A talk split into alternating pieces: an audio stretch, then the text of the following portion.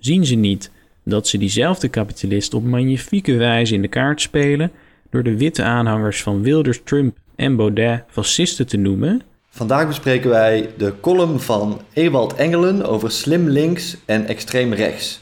En die is geschreven op 13 januari 2021 als reactie op de demonstratie in het Westerpark, die weer een reactie was op de bestorming van het Capitool op 6 januari. Ewald Engelen is hoogleraar financiële geografie aan de UvA en deze column is verschenen in de Groene Amsterdammer. Voor de volledigheid. Ik zou deze aflevering ook kunnen noemen Petra de Graaf 2, de terugkeer van Petra de Graaf. Hoi.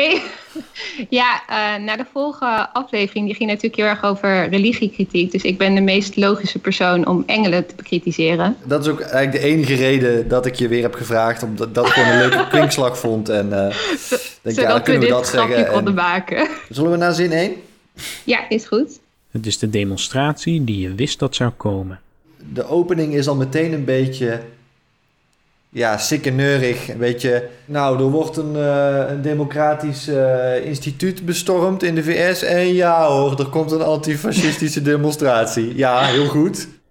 Vier dagen na wat de babbelende kasten, die cultureel progressivisme en economisch neoliberalisme paard, een koep noemt, Ten eerste, jeetje, wat een zin. Ja, ehm, ja we, zijn nog, we zijn nog maar halverwege de zin of zo. Nee, nog niet eens. Nog niet eens. We zijn normaal... Dit is een derde. Ik denk dat we hem ook enigszins moeten vertalen. Want wie is nou die babbelende kasten die cultureel progressivisme aan economisch neoliberalisme uh, paart? Als ik dit lees, zou ik zeggen de gemiddelde D66-stemmer. Want hmm. D66 is een partij met een neoliberale inslag, eh, die op cultureel vlak wel heel progressief is. Dus het lijkt me het meest logisch om te zeggen uh, dat dat over hen uh, zou moeten gaan. Overigens vind ik het dan nog steeds wel een rare zin. Want dan zou de gemiddelde D66-stemmer het een koep noemen. Maar wat dachten hmm. andere mensen dan dat het was? Een theekransje? Ik dacht dat iedereen dit wel een koep vond, toch? Ja. Weliswaar een mislukte koep, maar wel een koep in voorbereiding op deze aflevering heb ik de Verleiders gekeken. Dat klinkt trouwens als een heel foute film als ik dit nu zeg. Maar het is een interview met Ewald Engelen en een theatergroep in mijn verdediging. Ehm, maar daar zegt hij dat alle partijen van GroenLinks tot VVD eigenlijk uiteindelijk allemaal hetzelfde zijn. Want ze zijn allemaal fan van het neoliberale systeem volgens hem. Ja, variaties van D66. Nee, dat is ook zo. Ja, kijk, als je kijkt naar... Er is geen, geen partij die echt systemische kritiek heeft, behalve dan de SP en, de, Partij, voor de, Dieren. Nee, de rest is eigenlijk allemaal gewoon wat ik dan middenpartij noem. En dan heb je, dat loopt dan eigenlijk van VVD tot en met uh, GroenLinks. Mhm. Met alles wat daartussen zit. En daar zitten natuurlijk wel wat nadrukverschillen. De een vindt het milieu wat belangrijker, de ander vindt uh, identiteit wat belangrijker. De een vindt, wil wat minder migranten, de ander wat meer migranten. De een vindt internationale verdragen wat belangrijker, de ander wat minder belangrijk. Maar eigenlijk. Is er niks te kiezen? Nee dan vind ik het een nog verwarrendere zin. Want het klinkt dus zoals nu geformuleerd is alsof het een klein groepje is die dat vindt, maar dat is eigenlijk overdreven. Maar dan zegt hij ergens anders dat hij al die partijen vindt die neoliberaal.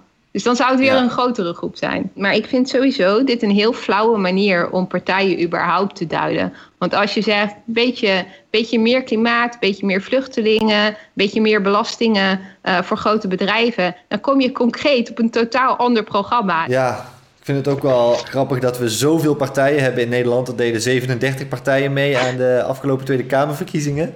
En volgens Engel is er nog steeds te weinig keus. Zullen we door naar... Deel 2 van deze zin. Ja, en dan heb ik het uiteraard over dat stelletje desperate idioten dat het kapitool binnendrong om de verkiezingsnederlaag van Donald Trump te betwisten. Wat betreft desperate idioten, uh, uiteraard vind ik het idioot wat er is gebeurd. Maar volgens mij is dit niet een klein nichegroepje. Volgens mij waren dit normale mannen en vrouwen met normale banen. Het was niet alleen maar een of andere halve terreurbeweging. Er waren ook ex-militairen bij en zelfs actieve politieagenten. En er was ook nog ergens een bom geplaatst. Dus het waren geen totale amateurs die spontaan dachten laten we... Uh, sommigen wel, een deel wel. Ik bedoel meer dat het niet dus een groepje compleet doorgedraaide gekken was. En om door te gaan over het stukje de verkiezingsnederlaag van Donald Trump te betwisten. Uh, zo klinkt het alsof uh, ze er helemaal zelf bij zijn gekomen. Terwijl Donald Trump voor de verkiezingen heeft gezegd: als ik niet win, is dit doorgestoken kaart. Mhm. Na de uitslag heeft hij rechtszaken gevoerd om toch als winnaar uit de bus te komen. Ja, er is gewoon heel duidelijk naartoe gebouwd. Ik zou er nog één ding aan toe willen voegen. Dat hij ook nog vlak voor de bestorming daar aanwezig was. Ja. En riep, we gaan straks met z'n allen naar het Capitool. We're to walk down to the Capitol. En terwijl het gaande was, twitterde hij nog... Mike Pence had niet de moed om te doen wat moest gebeuren. Ze moesten hem toen toch ook nog gaan overtuigen uh, om dat terug Ja. te trekken. Van alsjeblieft, Ja. laat nu weten dat dit moet stoppen. Ja. Dit is niet oké. Ze hebben hem zo'n beetje moeten smeken om het eh, af te keuren. Ja, terwijl het gaande was. Ja. Dus eh, hoge mate van verantwoordelijkheid bij Trump zelf. Eh, en daar komt dan ook nog bij dat hij hier het woord betwisten gebruikt. En ik vind betwisten heel erg lief voor wat er uiteindelijk is gebeurd. Ik bedoel, ik heb gewoon op de bank gezeten en naar die beelden van die eh, rennende eh, zwarte agent eh, gekeken. En ik vond het echt doodeng. En ik heb later ook nog een fragment gezien waarbij mannen blijkbaar op zoek waren naar Nancy Pelosi. Where are you, Nancy?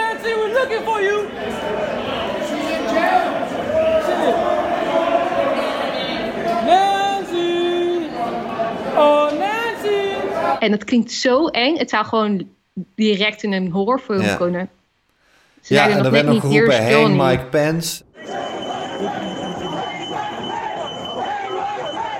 En er was ook nog een soort provisorische galg eh, buiten gemaakt. Ja, het was heel dark. Betwisten. Ze kwamen iets betwisten.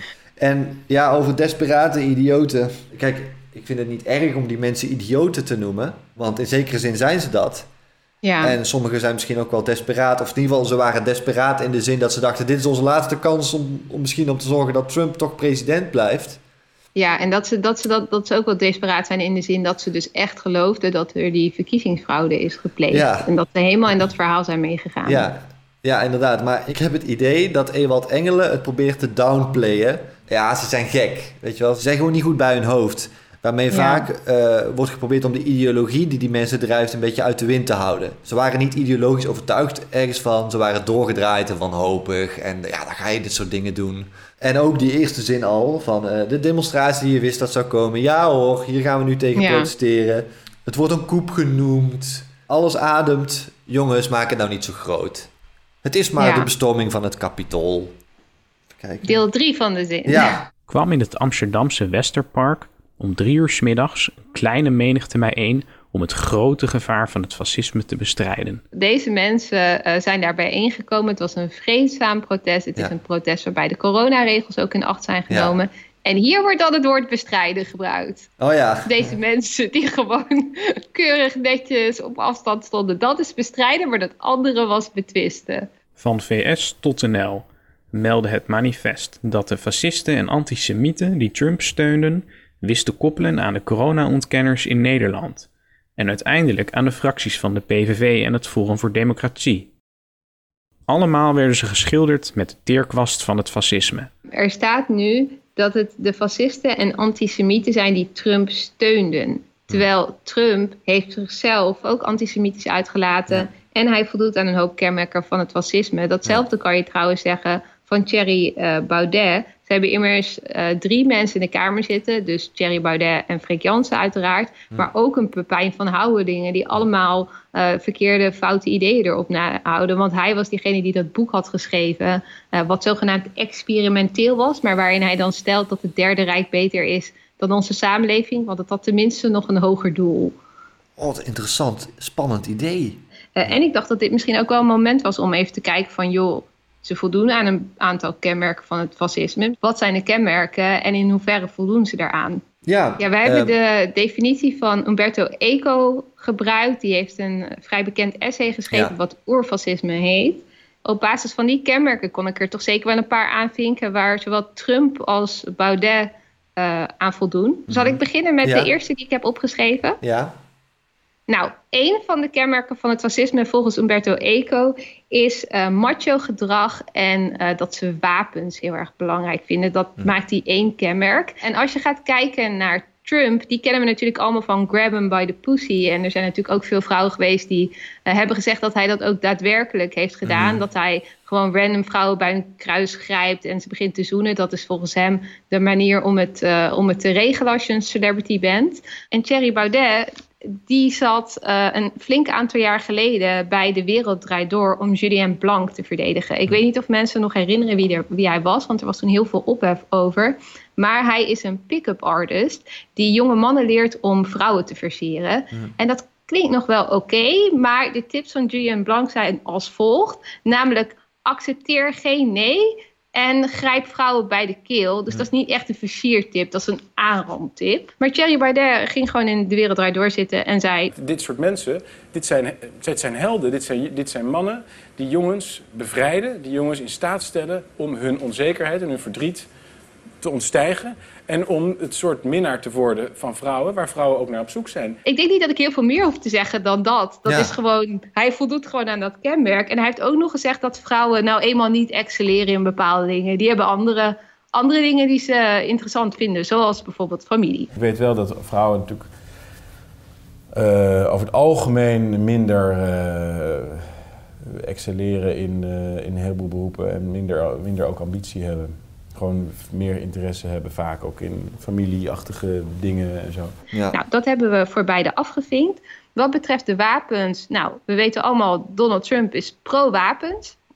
En hij beweert zelfs tijdens zijn uh, presidentschap een nieuw nucleair wapen te hebben ontwikkeld. hij heeft nou, ook gedreigd met nucleaire oorlog op Twitter. En wat betreft Thierry Baudet, het is bij ons wat lastiger. Hè? Want Nederland is niet een land met een heel erge wapencultuur. Maar wat wel opvalt in het programma van Forum voor Democratie... is dat hij heel erg gericht is op dat ruimtevaartprogramma. Dat is voor hem heel erg belangrijk. Al moet ik zeggen, ik ben daar eigenlijk wel voorstander van. Want Thierry mag voor mij wel naar de maan. Ja, dat is demonisering. En, belangrijk, machismo en liefde voor wapens kunnen bijdragen aan een algemene bereidheid geweld te gebruiken om je zin te krijgen. Dat zagen we natuurlijk bij de kapitoolbestorming, maar Trump heeft ook al eerder geweld tegen journalisten aangemoedigd bijvoorbeeld. En Baudet heeft de avondklokrellen impliciet aangemoedigd op Twitter. Wat ik vind waar ze allebei heel makkelijk aan voldoen, is uh, dat ze heel erg inspelen op die frustratie van een grote groep mensen. Uh, dat zie je nu bij Baudet bij um, nou ja, de coronacrisis. Dus inderdaad toch wel stem Nederland terug. En uh, we moeten niet vaccineren. De samenleving moet gewoon weer open. Wat daarbij hoort is element 7. En dat hmm. gaat over dat ze echt een obsessie hebben met een zekere verhaallijn. Obsessie met een complot. Dat is een van de kenmerken waar ze allemaal het duidelijkst aan voldoen. Wat Baudet doet hè? en wat Wilders doet en wat uh, Trump doet is de hele oppositie, iedereen die niet helemaal achter hem staat, die horen allemaal bij het vijandige kamp. Dat uitziet op de vernietiging van het land eigenlijk. Dat is de echte teerkwast waarmee je gewoon al je tegenstanders dezelfde kleur geeft. Ja. En dat is waar Ewald Engelen hier de demonstranten, de antifascistische demonstranten van beschuldigt. Terwijl hij zelf één alinea daarboven eventjes zegt van ja, de babbelende kasten, daarmee bedoelend alle partijen, van GroenLinks tot VVD, allemaal hetzelfde. Hij heeft zelf ook een hele grote kwast. Dat blijkt in dat verleidersgesprek. Het is allemaal neoliberaal, zo klaar. Daarin lijkt hij op, op, uh, op, op iemand als Wilders en Trump en Baudet. Ja, er staat ook nog bij dat ze bang zijn voor uh, difference tegen intruders. Ik denk niet dat we dat hm. heel uitgebreid hoeven te bespreken. Dat weet iedereen denk ik wel. Om het bondig te houden behandelen we hier slechts een greep uit de meest opvallende fascisme-kenmerken bij de leiders die ter sprake komen in de column. Verderop in de video komen er nog wat voorbij, zodat we uiteindelijk acht van Umberto Eco's 14 criteria benoemen. Dat wij dus zes kenmerken weglaten, wil niet zeggen dat de besproken personen of bewegingen er ook niet aan beantwoorden. We hadden er met gemak elf kunnen doen, maar dit leek ons genoeg om aan te tonen dat het label fascistisch helemaal niet vergezocht is. Mocht je de lijst na willen lopen, de link naar het essay staat in de beschrijving. Terug naar de aflevering. Kijk, even los van definities van fascisme heb je natuurlijk ook gewoon wat de fascisten en de nazi's daadwerkelijk zeiden en hebben gedaan. Daar kun je hedendaagse politie ook mee vergelijken. En het fenomeen fake news, en vooral dus het fake news roepen over waardevolle journalistiek, terwijl je zelf echte fake news spuit, dat heeft een heel duidelijke voorganger in het fenomeen Lügenpresse in uh, Nazi-Duitsland. Ja, en alternative uh, facts dan bij Trump en Ja. Baudet die zijn eigen Forum voor Democratie journaal heeft. En dan bij WNL het- de NOS aankondigt als het fake nieuwsjournaal. Maar nu eerst het fake nieuwsjournaal met Mark Visser. Als je dit zo leest van Ewald Engelen, dan klinkt het alsof het waarschuwen voor fascisme heel vaak gebeurt. En dat dat dus iets is waar je heel voorzichtig mee moet zijn volgens hem. Maar eh, in de echte gevallen van eh, fascisme, dus de gevallen dat we al weten dat het heel negatief is uitgepakt, zoals bij Hitler, daar werd ook gewaarschuwd. Eh, dat artikeltje had ik jou eh, toegestuurd. Een raadslid in Dordrecht werd het woord ontnomen omdat hij Hitler een boef noemde. Nou, dat is wel het understatement van de eeuw. Ja. Ehm, maar er waren dus toen ook mensen die waarschuwden. En die werden dus letterlijk het woord ontnomen. Wat Ja. ik zielzeggend vind. Oké. Volgende alinea? Ja. Geen idee wat kritische kanttekeningen bij de coronamaatregelen met fascisme te maken hebben. Ten eerste, wat zijn kritische kanttekeningen? Ja, als filosoof vind ik het altijd best wel belangrijk dat mensen kritisch nadenken. Maar als dat vier uur googelen à la Duitse Kroes is en dan eh, virologen die er super lang voor gestudeerd hebben eh, niet meer geloven, dat vind ik niet kritisch nadenken. Dat vind ik complete waanzin. Er is natuurlijk niks mis met kritische kanttekeningen. Die heb ik zelf ook bij bepaalde maatregelen. Maar het gaat om ontkenning. Het gaat om ontkenning van het probleem. Het manifest zegt letterlijk: corona-ontkenners steken met hun protesten een middelvinger op naar zorgwerkers en kwetsbare groepen in de maatschappij en hangen vaak dezelfde complottheorieën aan als de Amerikaanse Trump-aanhang. Dat klopt gewoon. En wat hebben die eh, kritische aantekeningen bij de coronamaatregelen te maken met fascisme? Ik denk dat je daar wel een link tussen zou kunnen leggen. Want we hebben net dat element van fascisme besproken, dat daarbij macho-gedrag best wel eh, belangrijk is. Nou, Ja. Ik denk dat leiders die zichzelf als heel mannelijk zien en die ook zo willen overkomen, ik denk dan aan Trump, ik denk aan Bolsonaro, ik denk ook aan Baudet. eh, dat zijn juist de leiders die corona op een bepaald moment ook ontkend hebben of kleiner hebben gemaakt dan dat het daadwerkelijk is. Eh, en dat vind ik best logisch vanuit dat macho-gedrag. Je laat je toch als echte man niet imponeren door zo'n virusje. Inderdaad, dat macho-element. Maar ook eh, de cult of action for action's sake. Dat vaak de vorm aanneemt van anti-intellectualisme. Eh, Eco die Ja. schrijft... Action being beautiful in itself, it must be taken before or without any previous reflection. Thinking is a form of emasculation. Als je actie verheerlijkt en je hebt iets Ja. tegen intellectuelen... dan is het ook niet zo vreemd dat je het vervelend vindt om thuis te blijven in opdracht van een viroloog. En ook nummer 6, appeal to a frustrated middle class, weer. Ja, dat werkt hier Ehm, natuurlijk fantastisch. En ook nummer 7, obsession with the plot. Want eh, als je al het idee hebt dat de elite, de bestuurders het land kapot willen maken... nou, dan heb je met de coronamaatregelen een prachtig voorbeeld eh, hè, van... Ja. kijk, ook hiermee weer. En dan nog eh, contempt for the weak. Als je gaat kijken naar Baudet, die heeft volgens mij vrij recent nog gezegd dat we het land gewoon moesten opengooien. Dan gingen er maar mensen dood. Boeien. Ja, het sociaal-darwinistische idee van... eh, laat dat virus maar even goed huishouden. Dan gaan de zwakke mensen dood en dan worden we een sterker volk.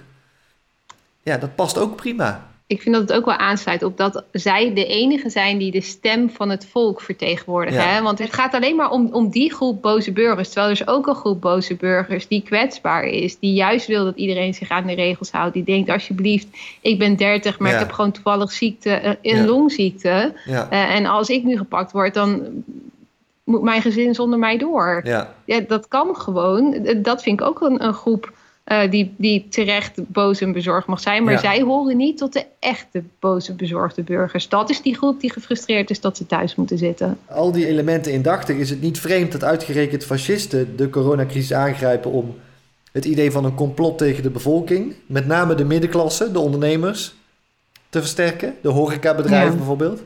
Waarin intellectuelen, virologen, epidemiologen de burger dwingen thuis te blijven, zodat hij niet in actie kan komen.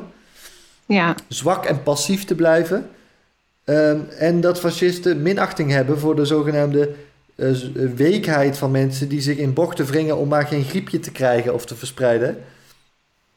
En ja, de mensen die overlijden, ja, eh, zijn die niet gewoon doorhoud in de woorden van Marianne Zwageman. Dus ik vind het helemaal niet zo vreemd om die ontkenning en dat schadelijke verzet tegen die maatregelen te koppelen aan fascistische tendensen in de VS en in Nederland. Ja. Er is een koppeling.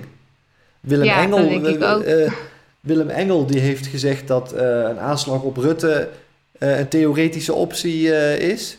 Lange Frans had een podcast waarin hij aan het freestylen was over... Ja, Ik zou het zelf niet Eh, doen, maar ja, ik zou het niet slecht vinden. ja, zoiets. gebeurt. Met een beetje gespeeld met het idee van een aanslag op Rutte. Wat moeten we doen? Iemand doodschieten? Ja, ik ga het niet doen. Nee. Ik wil graag mijn karma schoonhouden. Dat Weet ook. je, dat is lekker... En ik kan goed schieten. Het is niet dat ik zou missen. Daar werd toen een vraag over gesteld aan Willem Engel. En die zei, ja, een aanslag is altijd een theoretische optie. Als je bedoelt de uitspraak in zijn podcast dat hij denkt dat het eh, eh, er wel gaat komen dat iemand eh, eh, een, een, eh, moordaanslag op Rutte zal doen. Ja, eh, ge- geen idee wat ik daarvan moet vinden. Als, als dat eh, een optie is, ja, dat is altijd een theoretische optie. Dus En Willem Engel, wauw. Ja, wat grappig, de overeenkomst in achternaam met Ewald Engelen. hè. Ewald Engelen, ja. Ewald Engelen heeft gezegd in de Verleiders dat hij het vaccin niet gaat nemen. Eh, het gehandels met het uitrollen van dat vaccin. Hoe je daar verder ook naar kijkt. Ik bedoel, ik ga mijzelf niet laten vaccineren. Ik vind het, eh, dus dat ga ik niet doen. Oh. Dus ehm, er is meer dan alleen een overeenkomst in naam. Eh Ewald Engelen heeft getweet dat de cijfers in Nederland qua corona erger zijn dan in de Verenigde Staten en in Brazilië. Eh, en daar komt dan ook nog bij dat hij zegt dat het extreme midden corona gebruikt om rechtspopulisme in discrediet te brengen. Hij zit keihard te liegen. Ja. En, en extreem rechts in bescherming te nemen. En hij is zelf een corona-ontkenner. Of wat er extreem rechts is aan het wijzen op de grote sociaal-economische gevolgen van de maatregelen. Ja, hier weer wijzen op sociaal-economische gevolgen is niet extreem rechts. Maar dat hebben toch Maar- alle partijen tot nog toe gedaan? Ja. Ik, heb, ik heb geen partij eh, ge- gezien of gehoord die, die dacht, ach, het zal allemaal niet uitmaken. Sterker, omdat de gevolgen van de maatregelen vooral neerslaan bij laagopgeleide handwerkers, is het in de klassieke betekenis van het woord juist links om er vraagtekens bij te plaatsen. Hij legt nadruk op laag opgeleide mensen dat die vooral last hebben van de maatregelen. Ze hebben daar wel onderzoek naar gedaan. Dat is uiteindelijk wel waar. Ja, Maar ze hebben er relatief meer last van. Ja. Eh, en wat dat betreft lijkt het me goed als alle partijen, zeker als we hier uiteindelijk uit zijn gekomen, eh, daar aandacht voor hebben, daarnaar kijken en kijken ook hoe we de verdeling dus eerlijker zouden kunnen maken. Ja, Nou, wat me heel erg opvalt bij Ewald Engelen überhaupt, dus ehm, bij zijn eh, andere artikelen ook en het eh, interview met de verleiders ook, dat eh, hij heel erg beweert dat wanneer je hoog opgeleid bent in Nederland, dat dan het leven automatisch één groot feest is. En laag opgeleid direct Hmm. betekent dat het dan allemaal één grote nare verschrikking is. En voor die hoger gescholden geldt over het algemeen genomen... dat zie je dus weer als je kijkt naar heel veel cijfertjes... dat het eigenlijk inderdaad een waan- waanzinnig gaaf land is, Nederland, om in te wonen. Maar dat geldt niet voor die praktisch gescholden. En dat is een meerderheid van het electoraat. Kijk, en ook voor die hoger opgeleiden geldt natuurlijk... dat die, die hebben ook last van die ecologische rampspoed. Dat raakt ons allemaal. Maar ja, die kunnen, we hebben wel toegang tot de woningmarkt. Die hebben wel toegang tot de vaste arbeidscontracten. Die hebben wel een stijgend inkomen, et cetera, et cetera. Maar dat geldt niet voor die praktisch gescholden. Dus we hebben eigenlijk niet meer een democratie... maar we hebben heel erg een, ja, een, een hoger geschoolde representatiepolitiek gekregen. er is natuurlijk een correlatie tussen opleidingsniveau en inkomen.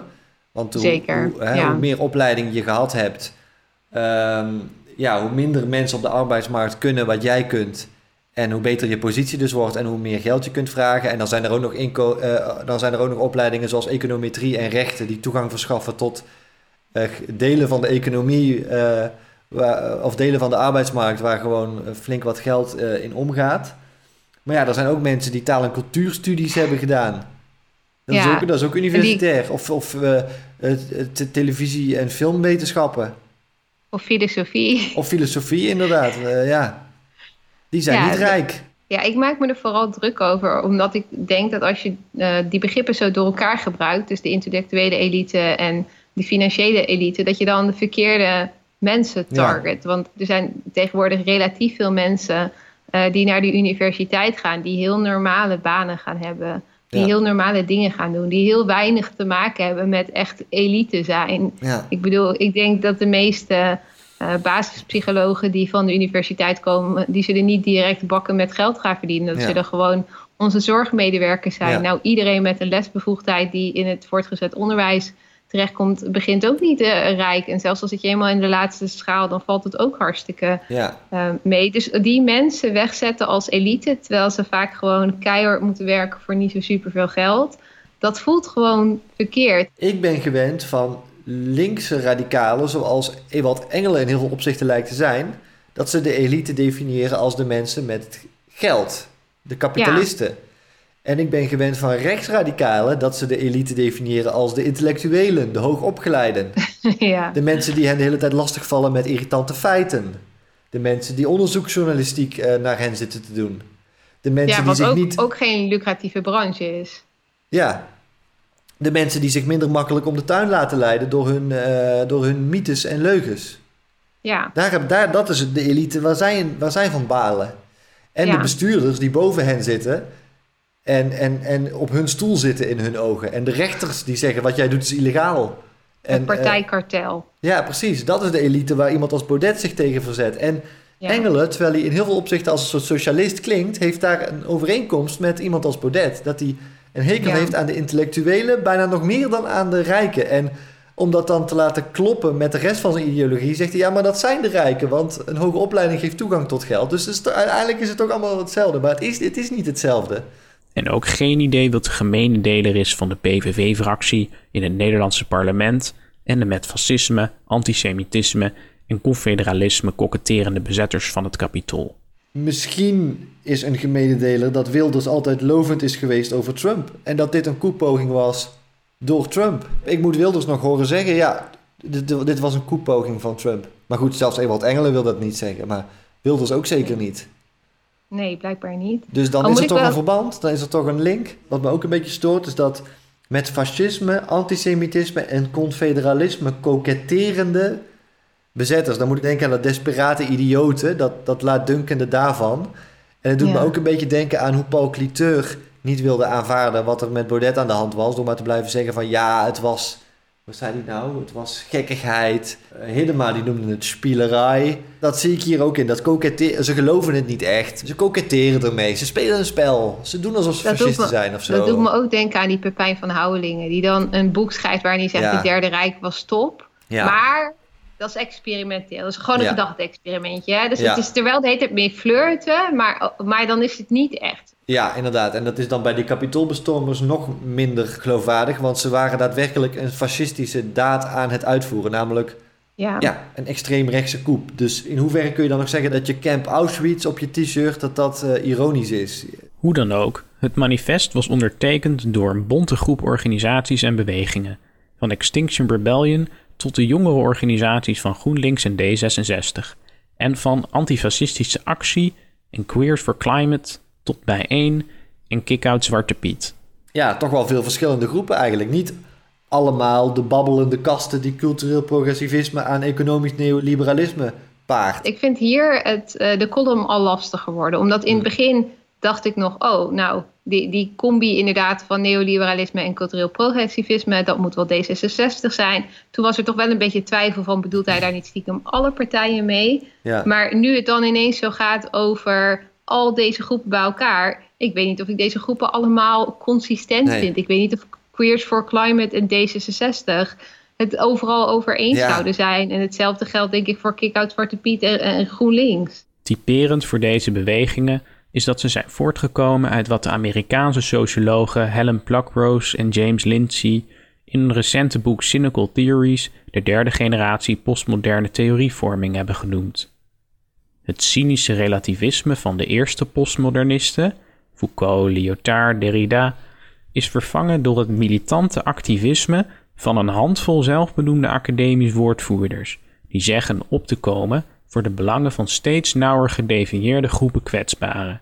We hebben net die heel bonte groep aan bewegingen gehad. En die zouden nu allemaal te maken hebben met de derde generatie postmoderne theorievorming. Ja. Nou, dat kan dus niet. D66, de naam zegt het al, is opgelegd in 1966. Ja. Eh, ja, Foucault die is in 1984 overleden en was tot die tijd nog tamelijk actief als filosoof. Ja. Toen, toen zaten we dus gewoon net bij de postmodernisten. Zeg maar, Zij kunnen daar onmogelijk uit ontstaan zijn. Hetzelfde geldt eh, Ja. voor GroenLinks. En een heel op andere eh, bewegingen vraag ik me ook af in hoeverre zij zijn ontstaan door postmoderne theorievorming of gewoon omdat ze een bepaald probleem hebben gezien. Kick-out Zwarte Piet is denk ik vooral ontstaan omdat ze het niet eens waren met Zwarte Piet. Nou kunnen ze natuurlijk nog steeds bepaalde ideeën of opvattingen meegenomen hebben uit die postmodernistische stroming. Maar de bewegingen zijn niet voortgekomen allemaal uit die postmoderne theorievorming. Ik wil er best in mee dat het invloed heeft, maar ik vraag me af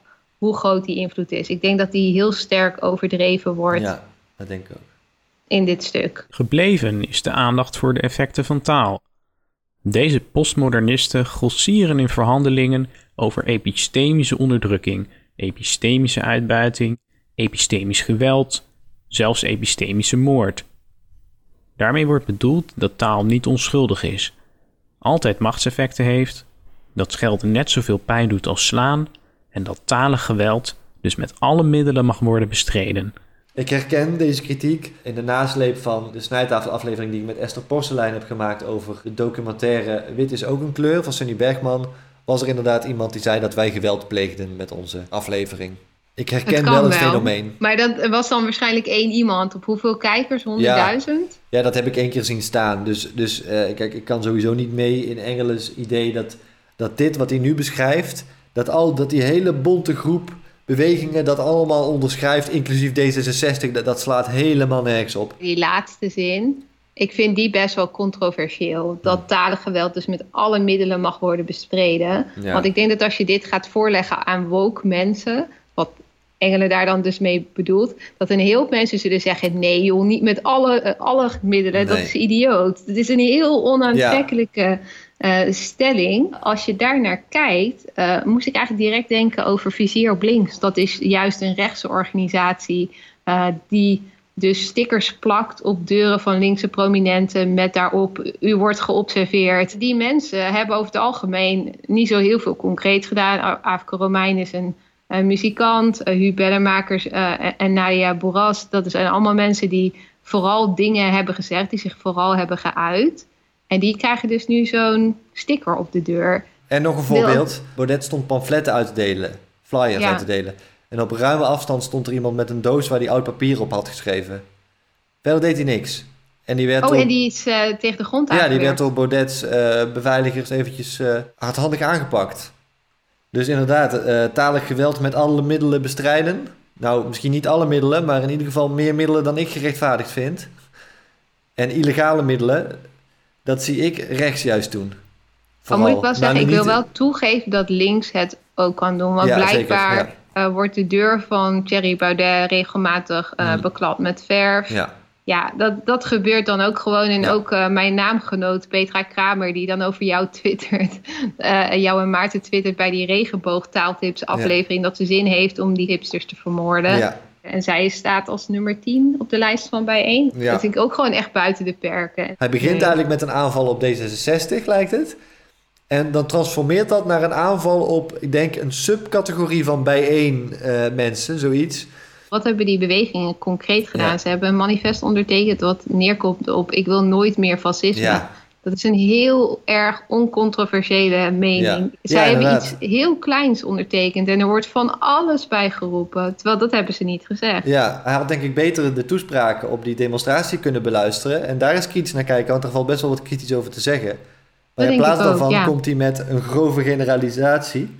Wat wel grappig is, want hij gaat nu klagen over een grove generalisatie in de volgende alinea. Dat is wat de grove generalisatie die Wilders, anti-coronademonstranten, maatregelsceptici, Baudet en Trumps militante aanhangers tot fascist maakt, rechtvaardigt. Ik weet niet wie heeft gezegd dat anti-corona-demonstranten per definitie fascist zijn, maar dat heb ik mensen niet horen zeggen. We hadden dus net die eh, vrij uit de hand lopende zin, die eindigde met dat talig geweld met alle middelen mag worden bestreden. Ja. En dat is de grove generalisatie die Wilders eh anti-corona-demonstranten, maatregelsceptici, Baudet en Ja. Trumps militante aanhangers tot fascist maakt. Nee, wat hen tot fascist maakt, zijn hun eigen woorden en daden. Ja, ja en, En ook al, gewoon- en ook al zijn dat voor een deel woorden, hè, dat maakt het niet tot een soort talige overtreding. Want het, het waren alleen maar woorden. Blijkbaar is taal nu al eh, ge- geweld of zo. Nee, het zijn gewoon woorden waaruit blijkt wat, wat hun ideologie is. Cancel culture is de manifestatie van een groeiende onverdraagzaamheid voor andersdenkenden, die zich van de gelovigen in het eigen postmoderne gelijk heeft meester gemaakt. Jeetje. Nou, in deze zin zit wel moeite. Wat ik wel wil zeggen is dat ik het ten eerste deels eens ben met Engelen. Cancel culture kan te ver gaan. Ja. Uh, ik vind zelf de situatie die het allermeest te ver is gegaan, is die docent in Amerika. Uh, dat, die werkt op de universiteit en die is gecanceld, want die liet in de week uh, na de dood van George Floyd een tentamen doorgaan. Mm. Nou, serieus, als dat de manier is waarop het beoordeeld wordt, dan kan je mij bij deze ook direct cancelen. Want ik zou dat geen reden vinden om een tentamen te, ja. Ja, af te zeggen. Want dan kan je toch nooit meer een toets geven als Ja. er iets gebeurt in de wereld, als je dan telkens iets moet afzeggen. En er is ook iets wat ik vervelend vind aan cancel culture. En dat is dat ik het gevoel heb dat het uh, de mogelijkheid tot morele verbetering, dat het dat eigenlijk lijkt uit te sluiten. Um, want heel vaak als iemand gecanceld uh, moet worden, dan moet iemand gelijk afgeserveerd worden en het liefst ontslagen worden. En kijk, uh, als het nou gaat over een docent op een school die studenten verkracht en uh, collega's intimideert, ja, dan lijkt me dat op zijn plaats. Maar als iemand een keer wat verkeerd heeft gezegd, dan kan je ook gewoon het gesprek aangaan en kijken van joh, in hoeverre kan iemand hiervan leren en Ja. kunnen we gewoon op goede voet weer verder. Dus tot zover ben ik het eens met engelen. Nou, dan komt nu het deel waar ik het niet mee eens ben. Uh, en dat is dat ik bang ben dat hij een beetje het kind met het uh, badwater weggooit. Want ik Hmm. vind dat er toch ook eigenlijk best wel veel goede dingen zijn aan woke. Wat die groep dan ook uh, precies Mhm. is. Ik vind hem ook wat lastig te definiëren. En dat doet engelen hier ook niet. Maar ik bedoel, ik vond Kick-Out Zwarte Piet met hun dichtgeplakte monden bij de intocht van Sinterklaas vond ik best heftig. Maar als je kijkt wat ze nu bereikt hebben, of wat er in ieder geval in die discussie bereikt is, dat de meeste gemeentes het niet meer op die manier vieren, dat vind ik zeker winst. En bij, vanuit woke slash cancel culture uh, komt ook denk ik wel een MeToo-beweging waarin vrouwen zijn gaan praten over uh, seksueel misbruik en dat veel meer in de aandacht is gekomen. Nou, dat vind ik echt een gigantisch succes en super belangrijk dat dat uh, is gebeurd. Weet je, in die beweging zullen vast ook uitschieters uh, zitten. Uh, maar ik vind dat je daar ook ze de credit moet geven die ze wel verdienen. Ik denk dat we kunnen concluderen dat je eigenlijk moet inzoomen op specifieke gevallen om er echt iets zinnigs over te kunnen zeggen. En in het algemeen kun je alleen maar zeggen, het bestaat, maar ja. het is niet een vorm van censuur. Ja. Want dat wordt er vaak ook van gemaakt, hè, van ik, als, ik, ik, ik, ik doe racistische uitspraken... En nu ontslaat, mijn, uh, nu ontslaat de hotdog tent mij waar ik werk. Ik heb geen vrijheid van meningsuiting meer. Ja. Jawel, alleen je, wat je zegt heeft gewoon gevolgen. Ja. Um, en dat noemt uh, Jonathan van het Reven de censuurschwalbe. We laten ons een beetje op een zijspoor brengen door Engelen... want deze demonstratie, waar het nu over gaat... is op geen enkele manier een voorbeeld van cancel culture... als reactie ja. op overtredingen van andersdenkenden. De demonstratie was een directe reactie op de bestorming van de zetel van de Amerikaanse democratie om Joe Biden de verkiezingswinst af te pakken. En er vielen vijf doden. Dus je zou haast kunnen zeggen, als ik nog maximaal meega in, in Engeles mening over deze demonstranten, van nou, 99 van de 100 keer staan ze te roepen over talige overtredingen. Maken ze zich boos over vertalingen van gedichten. En dan die ene keer, dan gaan ze de straat op. Omdat er daadwerkelijk iets heel verontrustends is gebeurd. En er zijn doden gevallen. En de, de Amerikaanse democratie wankelt. En nu komt Engelen met zijn, met zijn postmodernisme en zijn Foucault en zijn... Uh, Arme Foucault. Die wordt, ook, die wordt ook maar gewoon bij zijn haren bijgekleed. Ja. De linkse, academisch geschoolde voorhoede heeft hun hyperneurotische gevoeligheid voor talige kwetsuren maatschappelijk geaccepteerd weten te krijgen, maar heeft tegelijkertijd geen kaas gegeten van materiële machtsstructuren. Ze hebben het dan ook nooit over economie, constateren Pluckrose en Lindsay terecht. Wie is nou die groep dan precies? Ja. Dit is weer een punt dat ik een beetje in de war raak. Want als je kijkt naar D66 en de GroenLinks, ja. nou die hebben het vet vaak over economie. Ja. Hetgene waar ik hier gewoon het meeste tegenaan loop, wie is dit nou? Ja. Want de enige waarbij ik dan denk, oké, okay, die hebben misschien weinig kaas gegeten van materiële machtsstructuren en hebben het misschien op een beetje bijzondere manier over uh, economie en zijn ook woke, dan denk ik bijeen. Maar ik kan me wel voorstellen waarom Engelen dit dus niet heel graag wil zeggen. Want helemaal aan het begin hebben we al gezien dat hij heel erg zit op dat neoliberale verhaal. Ja. En ik denk dat bijeen geen neoliberale partij is. Want Ja. bijeen had dus dat voorstel van uh, werknemers die uh, moeten meer macht krijgen, moeten een beetje zelf kunnen bepalen wat voor type werk ze moeten doen. En daarbij dacht ik, welke werkgever gaat het hier in vredesnaam mee eens zijn? Ja. Als typisch academische beweging zien ze niet de gedeelde belangen achter de Wilders-aanhanger en de vernederden en gekwetsten voor wie ze zeggen op te komen. Zeggen op te komen. Hoezo zien ze dat niet? Moet je daarvoor een Wilders-aanhanger zijn? Wat is dit voor identiteitspolitiek van Ewald Engelen? Hij doet nu eigenlijk hetzelfde, hè? Dit is zijn versie van bijeen. Je moet een Wilders-aanhanger zijn, uh, om, of misschien SP of Partij voor de Dieren, om te kunnen zien dat ze gedeelde belangen hebben. Ja. Dat kunnen die academisch linkse mensen niet. Die hebben geen inlevingsvermogen. Ja. Die snappen gewoon niet waar die mensen vandaan komen en waar ze mee worstelen. En dus kunnen Ja. ze zich er niet in inleven. Wat trouwens het argument is waar hij zich tegen afzet, tegen die identiteitspolitiek. Ja, het Van lijkt een soort laag opgeleide identiteitspolitiek die die voert. Hè? Ja, ik denk dat Engelen hier de economische belangen bedoelt, dus die gedeelde belangen. En het klopt dat je die ook terugziet in het partijprogramma van Wilders. Bijvoorbeeld pensioenleeftijd terug naar 65, eigen risico in de Ja. zorg afschaffen. Maar het is niet zo dat mensen alleen uit economische frustratie op Wilders stemmen. En dat ze dan Klopt. maar een beetje koketteren met de rest van het PVV-partijprogramma. er spelen ook andere dingen een rol. Waarom stemmen ze anders geen SP? Waarom stemmen ze anders geen eh, Partij voor de Dieren? En voor een deel bepalen mensen natuurlijk ook zelf wat hun belangen zijn. Het is mogelijk dat iemand de culturele, religieuze, etnische of raciale zuiverheid van Nederland echt belangrijker vindt dan economische rechtvaardigheid.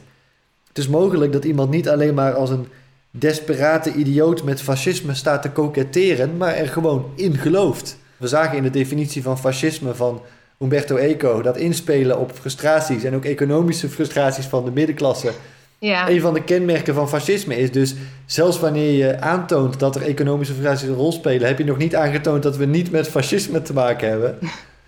Want die twee sluiten elkaar niet uit, maar Klopt, ja. het is, eh, eh, zelfs als dat er is, dan is het dat in combinatie met allemaal andere dingen die niet zo rationeel zijn als een economisch eh, belang.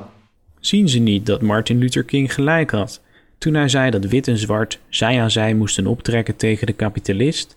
dat jij wil beweren dat alles klasse is en niet identiteit, waar dan dus ras bij hoort. Prima, maar kom dan niet aan met Martin Luther King. Eh, want Martin Luther King, die was natuurlijk gewoon heel erg bezig met eh, het racisme in die tijd. Die wilde dat dat eh, voorbij was. Ja. Want optrekken tegen eh, de kapitalist, dat heeft hij vast wel gezegd. Maar vooral omdat hij eh, heel duidelijk heeft gemaakt... joh, als we gaan werken aan racisme, als in dat het weggaat... eh, en in Amerika dan ook nog segregatie...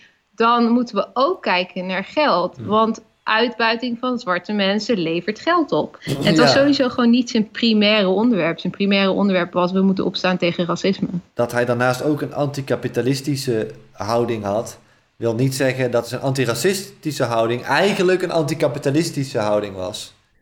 Zien ze niet dat ze diezelfde kapitalist op magnifieke wijze in de kaart spelen door de witte aanhangers van Wilders, Trump en Baudet fascisten te noemen? Fascistische leiders zijn zeer compatibel met kapitalisten. En Trump is zelf ook een kapitalist. Eco die schrijft in dat essay... The rejection of the modern world was disguised as a rebuttal of the capitalistic way of life... but it mainly concerned the rejection of the spirit of 1789... dus de Franse revolutie... And of 1776, of course, de Amerikaanse revolutie. The Enlightenment, the Age of Reason, is seen as the beginning of modern depravity. In this sense, Ur-fascism can be defined as irrationalism. Voor zover die fascisten overkomen alsof ze het kapitalisme omver willen werpen, is dat schijn, volgens Eco. Uiteindelijk gaat het om de verlichting, gaat het om de wetenschap. Ehm, maar, maar ook nog, zeg maar, de vrouwen, de homo's. De, ja, de- vrijheid, gelijkheid en broederschap inderdaad, hè, 1789, ja. Sociale en maatschappelijke vooruitgang ongedaan maken. Toen Ehm, ik dit las, dacht ik vooral, wie is de kapitaliste eigenlijk? Is dat in ons land Mark Rutte dan? Al moet ik zeggen, als dan hier de implicatie van zou zijn dat doordat woke Wilders, Trump en Baudet fascisten noemt, gaan mensen Mark Rutte stemmen. Wil ik toch zeggen dat ik denk dat het niet zo werkt. Ik bedoel, we hebben net al besproken dat stemmen niet helemaal rationeel is. En daarbij profiteert Mark Rutte op dit moment van twee heel belangrijke dingen. Namelijk één, het is crisis. En in tijden van crisis zie je vaak dat dezelfde leiders aan blijven. Dat is een beetje een rallying around the flag eh, principe. Eh, en daarnaast heeft hij ook gewoon de minister-president bonus. Op het moment dat je gewoon kan zeggen... kijk, dit heeft woke gedaan, dit heeft Hmm. links gedaan... of welke partij hij nou ook precies probeert te targeten... Ja. dan heb je ook een zondebok gecreëerd. En dan kan je dus zeggen, nou, als we dit niet doen... dan winnen we de volgende verkiezingen. Hmm. Terwijl ik denk dat de werkelijkheid veel complexer is dan dat.